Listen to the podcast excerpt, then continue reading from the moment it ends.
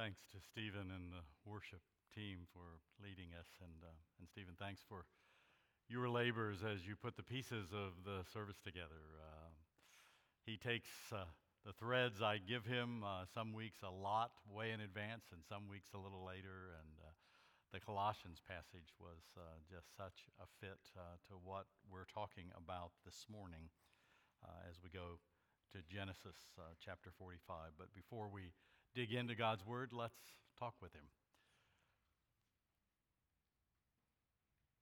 You are the Father of fathers, the only Creator. There is none like you. Uh, we bow to worship, and we worship especially because of how you have made yourself known in your Son and in His cross and the glory that shines from that cross. Open our eyes and ears, give us the ears of disciples. Draw us anew to you for the first time or again and again, closer and closer, and draw us to one another as your church. We pray. In Jesus' name, amen. Genesis 45. Uh, I want us to look this morning, as I've titled it, uh, Insights into image bearing.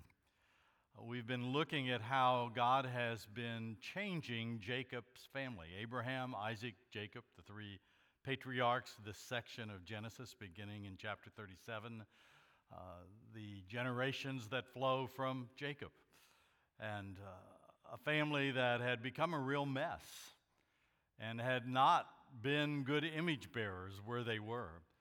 But even as we who are in Christ are being transformed from glory to glory into the image of Christ by the Spirit and the Word, uh, the Spirit was at work in Jacob and Jacob's family.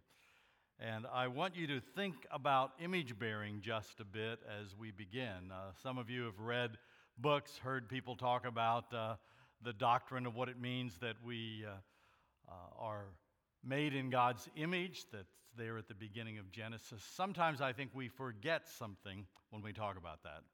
We talk about it in the abstract and the theoretical, uh, doctrinal, and we don't think about the fact that image bearing changed radically with our rebellion in Adam in the garden.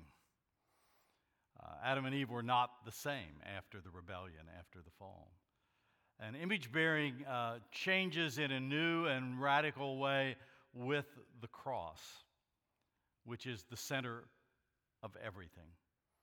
That the glory of God shines uniquely and greatest, all glory given uh, to the Son in his incarnation, uh, and shines brightest from the cross. So I want you to think about that this morning. That image bearing changed radically after our rebellion in the garden and the incarnate Son of God's death on the cross. And so success is redefined. Uh, we lead out of weakness rather than strength because the cross shows us our absolute weakness without being born again by the Spirit of God and God's glory and Christ's glory on the cross. Uh, you know, Adam and Eve, the first parents, uh, co workers with God in tending the garden,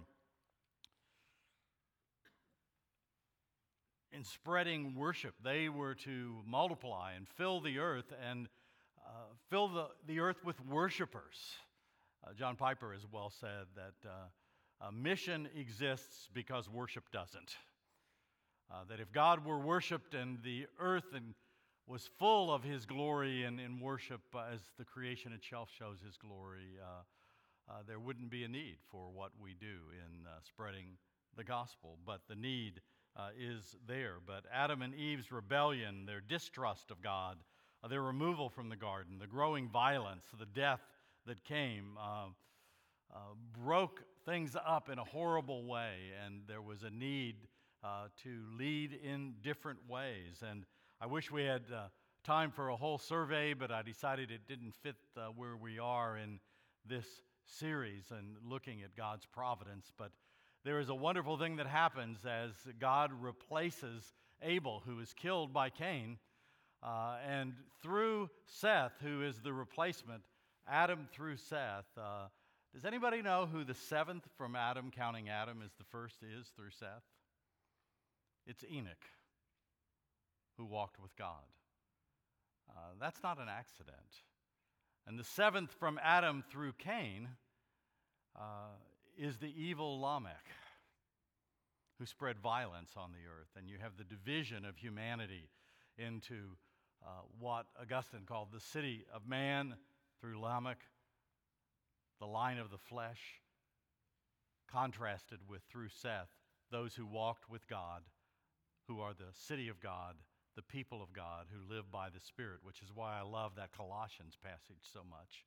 It says that we who are the church are in the line of Seth, the line of the Spirit, through which God brings Messiah. Image bearing. Uh, we know a lot about it, we just don't think a lot about it. Uh, when we get to heaven, I will introduce you to a brother that uh, I miss, and it's hard for me to talk about him without uh, starting to weep. John Lukwango is his name. Uh, he only, uh, out of his home area in eastern Uganda, successfully planted about 150 to 200 churches in Uganda, Kenya, and Rwanda, and some other places. Uh, pastors who uh, uh, pastored small bush churches to pastors who had master's degrees, were majors and above in the Ugandan army, uh, were attorneys, uh, people from different denominations. Uh, one of the joys of my life was to spend six different three week trips laboring with him in Uganda. Uh, he knew all about image bearing because he had seen Idi Amin, the awful dictator, uh, king. Uh, uh what was the film? Uh, the Last King of Scotland, uh, a term that Idi Amin named for himself. A violent man, and like many leaders, in every public building and square in Uganda, there were pictures or statues of the face of Idi Amin to remind you that he was omnipresent. And not only through those pictures, but through his soldiers who showed up in the middle of the night and people disappeared and many died. And my friend John and his brother got word that the army was coming for him and his brother by name the next day, and they fled. Uh, and those images, the picture and the soldiers, showed what Idi Amin was like. As image bearers, knowing the rebellion that is in our bloodline by the flesh from the garden, and knowing our need of the cross, uh, we are to bear Christ's image in a very different way. And this morning we look at how Jacob and his generations, his sons, and those who came after him are changed into more contrite and humbler image bearers. We look at how Joseph, who is a forerunner of Moses, remember when Moses had to make the choice? Did he identify with the Hebrews or did he identify with the Egyptians? But he wasn't the first one to do that. Uh, in the midst of the chapter that we're going to read through in just a moment, we find uh, that Joseph had to make a decision, and he tossed all the Egyptians out of the room when he finally said, I am Joseph, your brother. And his heart of hearts was poured out anew to these brothers from whom he had been estranged, and he re identified with his Hebrew family, making secondary the glories of Egypt. Uh, look at the first uh, 15 verses with me of this chapter. We're just going to quickly read through it and then we'll talk about it. Then Joseph could not control himself before all those who stood by him. Pause for one moment. If you weren't here two weeks ago, uh, or if you haven't read over these chapters, remember what happened in chapter 44. Judah offers himself as the replacement to Jacob to get his father uh, to uh, let Benjamin go with them, which Joseph has demanded. Uh, he says, My reputation, my life, everything that I am before you, I give to you as a substitute because we must, in order to live and get bread, we must take Benjamin with us. This is what Joseph has said. But now, when Joseph sees this heart for his father in Judah, who had been one of the ones that got him sold to the slave traders, and he sees his love for the father, the heart of the son being turned to the father, his own heart, instead of rejecting his background and living in the glory of his power in Egypt, his heart is broken and he can't contain it any longer. And so he cried, Make everyone, all the Egyptians, go out from me. So no one stayed with him when Joseph made himself known to his brothers. Verse 2.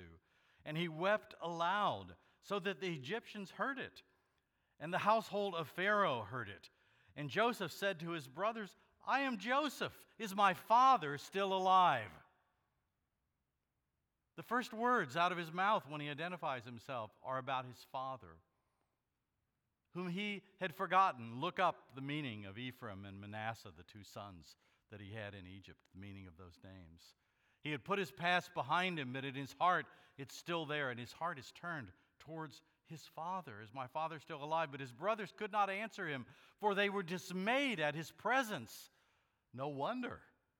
He's second in command of Egypt. He's not just this powerful man, but he's the brother they sinned against. And now they find out that he's not only still alive, but their lives are in his hand. They were dismayed at his presence. So Joseph said to his brothers, Come near to me, please. And they came near, and he said, I am your brother Joseph, whom you sold into Egypt. And now do not be distressed or angry with yourselves because you sold me here. That's not what they expected him to say. But he says, Don't be afraid. Even though you did that, and I know it and you know it, don't be afraid. For God sent me before you to preserve life. For the famine has been in the land these two years, and there are yet five years in which there will be neither plowing nor harvest. And God sent me before you to preserve for you a remnant on earth and to keep alive for you many survivors. So it was not you who sent me here, but God. He has made me a father to Pharaoh, uh, an advisor like a father gives advice to his children. He's in a position that is incredibly influential. Hurry and go up to my father and say to him, Thus says your son Joseph, God has made me Lord of all of Egypt. Come down to me, do not tarry. You shall dwell in the land of Goshen, and you shall be near me, you and your children, and your children's children, and your flocks, your herds, and all that you have. There I will provide for you, for there are yet five years of famine to come, so that you and your household and all that you have do not come to poverty. And now your eyes see, and the eyes of my brother Benjamin see. Uh, He's telling them to tell his father, even if you don't believe the other brothers, believe Benjamin. Benjamin knows that he and I, who share the same mother, he has seen me. You must tell my father of all my honor in Egypt and of all that you have seen. Hurry and bring my father down here. Then he fell upon his brother Benjamin's neck and wept, and Benjamin wept upon his neck. And when that was done, the first part of verse 15, and he, Joseph, kissed all his brothers and wept upon them. We're renewed as image bearers as our hearts turn with tenderness and forgiveness, even towards those, and maybe especially towards those who've wounded us.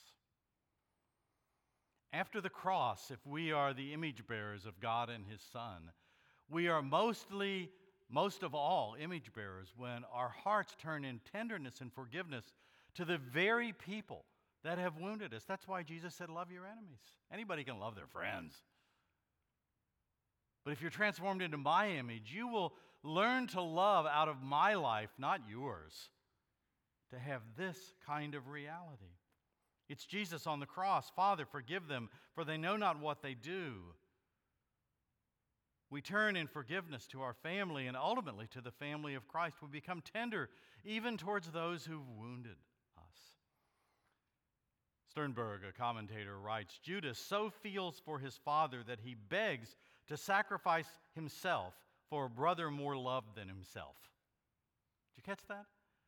Judah in chapter 44 is willing to give up his reputation for a brother that the father has shown favoritism to. Whoa, that's a 180 from where we were back in chapter 37. Joseph's restraint is broken by such family love by Judah. Joseph now sends his Egyptian staff apart so that he can identify with them. Joseph's heart is turned to his father and his brothers. His affections turn away from resentment for their abuse and turn towards God who can use all things for good. Isn't that amazing? That all of a sudden he looks at all that he suffered for years, that it was God's hand that allowed them to do that to him. Remember the book of Acts when the apostles preached the gospel that, uh, uh, that his fellow, uh, the apostles' fellow Jews had done nothing but what God himself had allowed in crucifying Jesus. Because God was at work to bring good from evil. Joseph worships God for what he has done.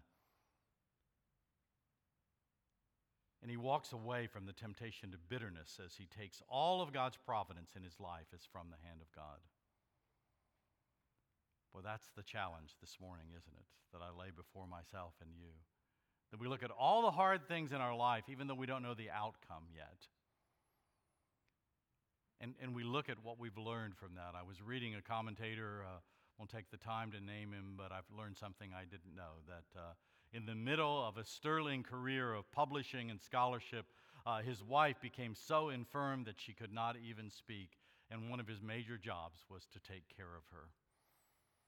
And he talked about that as he commented on this passage that God's providence in his life brought him to a place where he could give thanks even for that.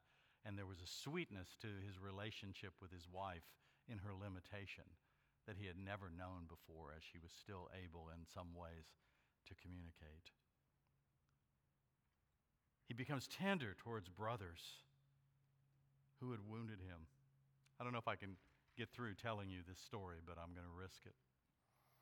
Can't reveal too much, but I was involved pastorally a number of years ago with uh, a fellow TE's family, and it was one of the worst breakups of a family and a marriage I have ever seen. Uh, if I told you all the things that this dear brother, whom God was greatly using, did, uh, taking a close friend of the family and involving her in an affair with him, having taken her on vacation with the family and had her as a single woman take care of the kids, betraying professional and family relationships. It was awful. Ultimately, two church sessions were involved with it. And I hope when I'm done in just a minute or two, because I can only give you the shortest version, uh, that you will, when you hear the word church discipline, think, what a wonderful, sweet word. Because when we and the other church got through and the, and the presbytery got through with that process, the sister church, where the wife, who later really was forced to by his choices, divorce her husband. And the woman that had been led and deceived into this adulterous relationship were both members of that church. And this young woman who had been so led astray uh, had been removed from the table, coming to the Lord's table for a time by the session as she pondered how to deal with her life in the middle of the mess. A time came, and they didn't always do communion this way, but they had uh, sometimes different, four or five different stations where elders in pairs had the bread and uh, the cups and trays, and people would come up in groups, sometimes families, two or three families together, and receive uh, the supper there uh, in that fellowship of 10 or 15 around. And most of the church had no idea what was going on but probably 20% knew what had happened with this family and knew that the young woman who went up holding the wife's hand was the woman who had betrayed her, and she wanted to take her to the table for the first time to have the Lord's Supper with the older children with them. Because the Spirit of God had so worked in her life and in this younger woman's life that their sisterhood in Christ was more valuable to them than all the hurt. That's the church. It's not easy. It stings and it hurts. But when the world sees that kind of thing, they say, that didn't come from the, from the earth. That didn't come from the flesh. Maybe the Spirit of God is really amongst us. Secondly, we're renewed as image bearers as we begin to face our sin and, and let God hug us even through those we've resented and hurt. Uh, you may have noticed that I didn't read the second half of verse 15. I ended with the first half, and Joseph kissed all his brothers and wept upon them. Uh, do you note that uh, the text doesn't say, and they wept on his shoulder? Second half of verse 15 simply says, after that, his brothers talked with him. That was a big step. Because if you go back to Genesis 37, you find out that they resented him and they hated him. And the minute they saw him coming to him, to them, sent by the Father, they were planning how to get rid of him. And now they're afraid of him, but they see something of the grace of God in him, and they're ready to talk. They're ready to converse. They're ready to listen. They're becoming a family again because the gospel turns the hearts of fathers to their children and the hearts of children to their fathers and turns brothers back to one another in their hearts. I could not help think of John 17, the Lord's high priestly prayer, the real Lord's prayer, some would say, where Jesus uh, says so many things, but in verse 11, Jesus prays, Holy Father, keep them, the disciples, in your name which you have given me, that they may be one, even as we are one. And in John 17, verse 20, I do not ask for these only, but also for those who will believe in me through their word, that they may all be one, so that the world may believe that you have sent me. And when the brothers begin to face their sin and are humbled and begin to allow God to hug them and weep over them with delight through Joseph, I mean, think about this. The one who was hurt is the one who took the first step. That's the gospel. God is the one who was offended, and God is the one who took the first step, the giant step from heaven to earth in the incarnation. And we, as his children, are often the ones who have to take the first step with the people that we're offended by, by what they've done. I ask you to apply that at UPC. If there are tensions between you and other brothers, don't wait for them. Take the first step, live the gospel out. Derek Kidner writes At first sight, the rough handling of Joseph of his brothers has the look of vengefulness, but nothing could be further from the truth. Behind the harsh pose was a deep, almost uncontrollable affection seen in Joseph's continually running out of the room to weep in previous chapters. And after the ordeal is over, there is nothing but overwhelming kindness and tenderness. Joseph's enigmatic treatment of them was a kinder and a more searching test. Just how well judged was his policy can be seen in the grown and new attitudes of his brothers as the alternating sun and frost broke them open to God. They begin to talk and to listen to the brother whom with resentment they had scorned. Genesis 37 4, they hated him and could not speak peacefully to him at all. And now they're talking again because of these foreshadowings of the gospel. And in chapter 45, verse 24, we're not there yet, but let me read it. Then Joseph sent his brothers away, and as they departed, he said to them, Do not quarrel on the way. The word could also be translated, Do not tremble on the way. Don't fear what the future might bring and not go get Jacob and bring the family and the grandchildren back. Don't run away and be afraid of what I'm going to do to you and who's going to get the worst treatment. And next week in Genesis chapter 50, we'll see more of that reality. Joseph knows that transformation isn't quick and immediate, so he warns them not to let fear and trembling get in their way as they ponder the future. It, it's fear of, of what might come. Some of you, as we uh, are uh, in this process of moving towards the congregation electing a committee uh, for a pastoral search, are fear, fearful of the future. Different ones of you are fearful in different ways. I've been here long enough, there's more that I don't know than I know. Uh, but life tells me, and what I've already learned, tells me that different ones of you have heard different slices of stories. From different individuals and have got different viewpoints on what went on, and some of you don't have a clue what went on. And that's okay. But in all of that, there's this reality of realizing that God's hand is in it all, even in our brokenness. I read something Tim Challies wrote uh, back in 2016. He called it The Cracks Begin at the Bottom, using a, a high rise, expensive tower, one of the most expensive in San Francisco. And he says, Great ruptures in the church often begin with just one member gossiping about another, or just two quarreling members who have no desire to pursue reconciliation. Great divisions often begin with a clique that refuses to integrate with the rest of the congregation or with a small group of people who make a disputable matter into a matter of spiritual life and death. Sometimes it's one person who asks questions meant to cause others to doubt the good intentions of the pastors. The greatest rifts can have their genesis in even the most innocuous words or actions. But if that is true, so is the opposite. You have the ability to promote and maintain unity in your church. And your task as a member is not only to avoid disunity, but actively to pursue unity.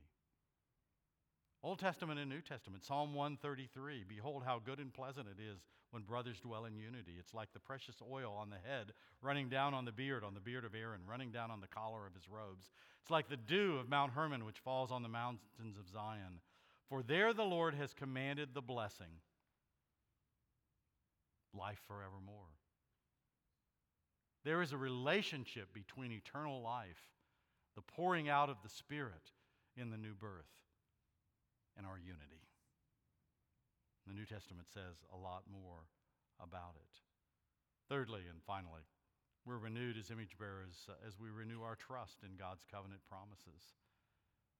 We renew our trust in God's promises. Jacob is renewed as an image bearer as he takes another step of walking by faith. Jacob had just about given up. He's the patriarch. Where's he been? Is he the hero so far? Not if you know the story and have been paying attention. But he begins to pay attention as he hears that Joseph is still alive and begins to trust anew that God's covenant promises to and through him are not going unfulfilled. Verse 25 of chapter 45 So they went up out of Egypt, the brothers, and came to the land of Canaan to their father Jacob. And they told him, Joseph is still alive, and he is ruler over all the land of Egypt. And his heart became numb, for he did not believe them. But when they told him all the words of Joseph, which he had said to them, and when he saw the wagons that Joseph had sent to carry him, the Spirit, the Ruach, the breath in him that only God gives, the spirit of their father Jacob revived, and Israel said, It is enough. Joseph, my son, is still alive. I will go and see him before I die. And we're not going to spend time in chapter 46, but let me just give you verses 2 through 4 of the next chapter. And God spoke to Israel, to Jacob, in visions of the night, and said, Jacob, Jacob. And Jacob said, Here I am. Then he said, I am God, the God of your father. Do not be afraid to go down to Egypt, for there I will make you into a great nation. I myself will go down with you to Egypt, and I also will bring you up again, and Joseph's hand shall close your eyes. Brothers and sisters, this chapter is not just about, and this section of chapters is not just about Joseph being saved from the pit, the slave traders, the prison. It's not just about Jacob's family being delivered from division and famine and destruction, but even more so, it's about God saving his covenant people who will bless the nations now through Joseph, Egypt, and the famine. But ultimately, through Messiah, Judah's greater son, all the nations of the earth will be blessed. And our renewed trust in God's promises in Christ is part of our image bearing. After Adam's Garden of Eden rebellion, it has a different look, and Jesus' death and judgment on the first creation and life according to the flesh, and his blessing of the new creation, new life of the Spirit, is all about our becoming theologians of the cross. Uh, I wish I had more time. I don't. Uh, we need to finish within about five minutes here. Uh, this is uh, All Hallows Eve. We had a wonderful day yesterday. I wish uh, if you weren't by with uh, several hundred kids and families, some uh, Murnell was doing registration just saw the blow ups and the kids just turned in the driveway and, and came in and, and, walked in. And we trust uh, we're loved on uh, in a great event that you all helped put on. Uh, but it's also uh, not just All Hallows Eve, it is Reformation Sunday today. And Martin Luther had so many insights. We know about 1517 and the 95 Theses, but few of us know about 1518 and the Heidelberg Disputation, in which Luther wrote one of the most amazing documents to distinguish between those who are theologians who learn to think according to the cross versus those of us, and you're a theologian, as R.C. Sproul wrote so well, whether you know it or not. The question is whether your theology is according to the revelation of God. But human beings, apart from the cross crushing our rebellious flesh, are theologians of glory. We want everything to be glorious. There's a danger right now in this church that some of you look back to the glory years as if everybody was mature because the church was bigger. Now, the church was bigger and a lot of good things were going on, but some of you weren't as mature then as you are now. And some of you will be more mature through the struggles than you've ever been if you apply the cross in your life. I can't say too much about the difference, but let me give you one passage to study later Exodus 33. You know the passage in Exodus 33 18 where Moses says to God, Show me your glory. And God says, No. I'll hide you in the cleft of the rock. And I'll show you all of my goodness. Isn't that interesting? Moses asked for glory, to see glory, to see God for who he is. And God says, No, but I'll show you my goodness. And he covers him, and only when God has passed by does he let Moses peek out and see his hindquarters. That's all you get. The humility. And we see God's hindquarters on the cross, where we see God's goodness. Aren't you thankful for the goodness of God in the cross? The most amazing glory of God is on the cross. That's success, the only success. We Americans have a tendency to think that going and blowing churches are where it's at.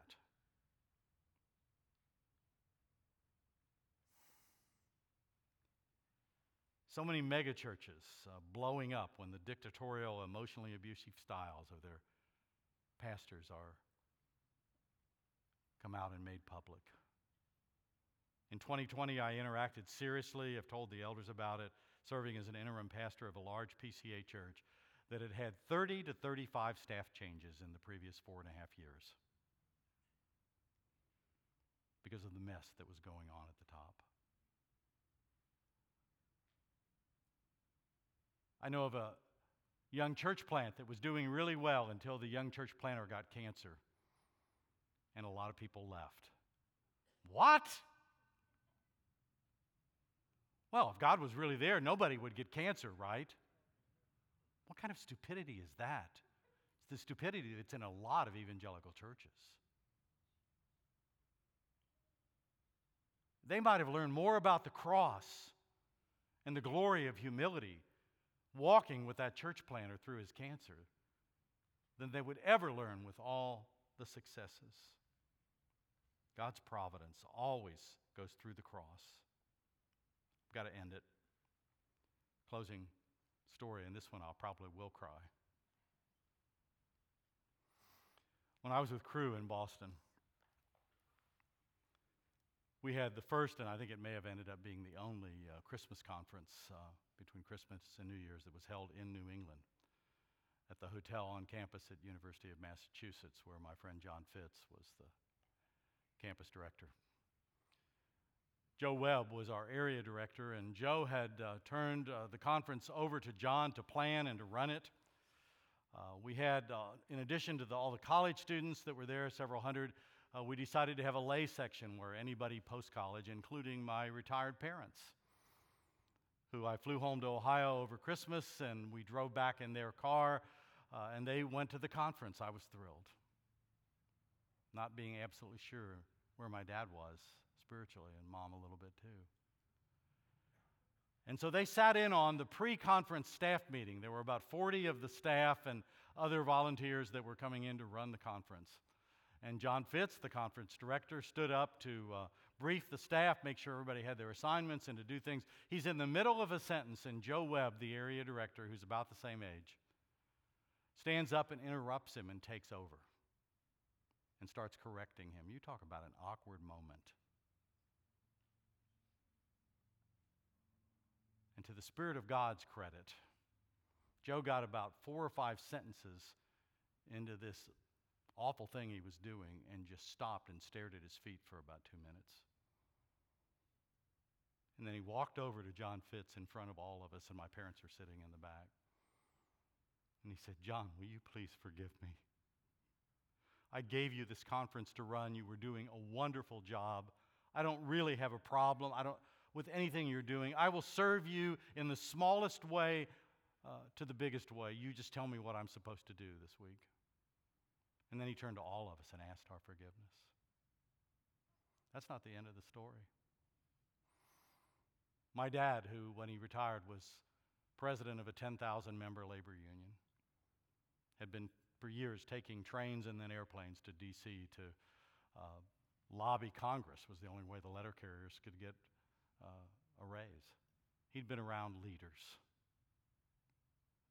And my dad came to me the next morning and he said, David, I have never in all my life seen a leader humble himself after he blew it like Joe Webb did yesterday. And if that's what the gospel is about, then maybe God can forgive me too. And last night I accepted his forgiveness. Because that's what it means to be an image bearer on the other side of the cross. And my mom saw my wonderful dad and wonderful husband, wonderful husband become more tender and open towards her the last 20 years of his life than he'd ever been able to be before that because of Jesus. And my dad and I had such wonderful conversations about Jesus, including on his deathbed, though I didn't know he was going to die that night. Brothers and sisters, this treasure we have in earthen vessels.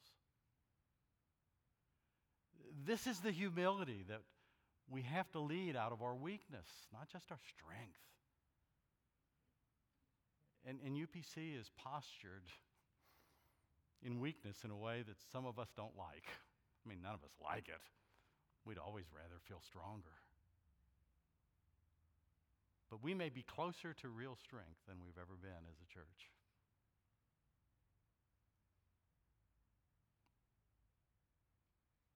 My friend and older brother Steve Brown used to always end sermons, you think about that.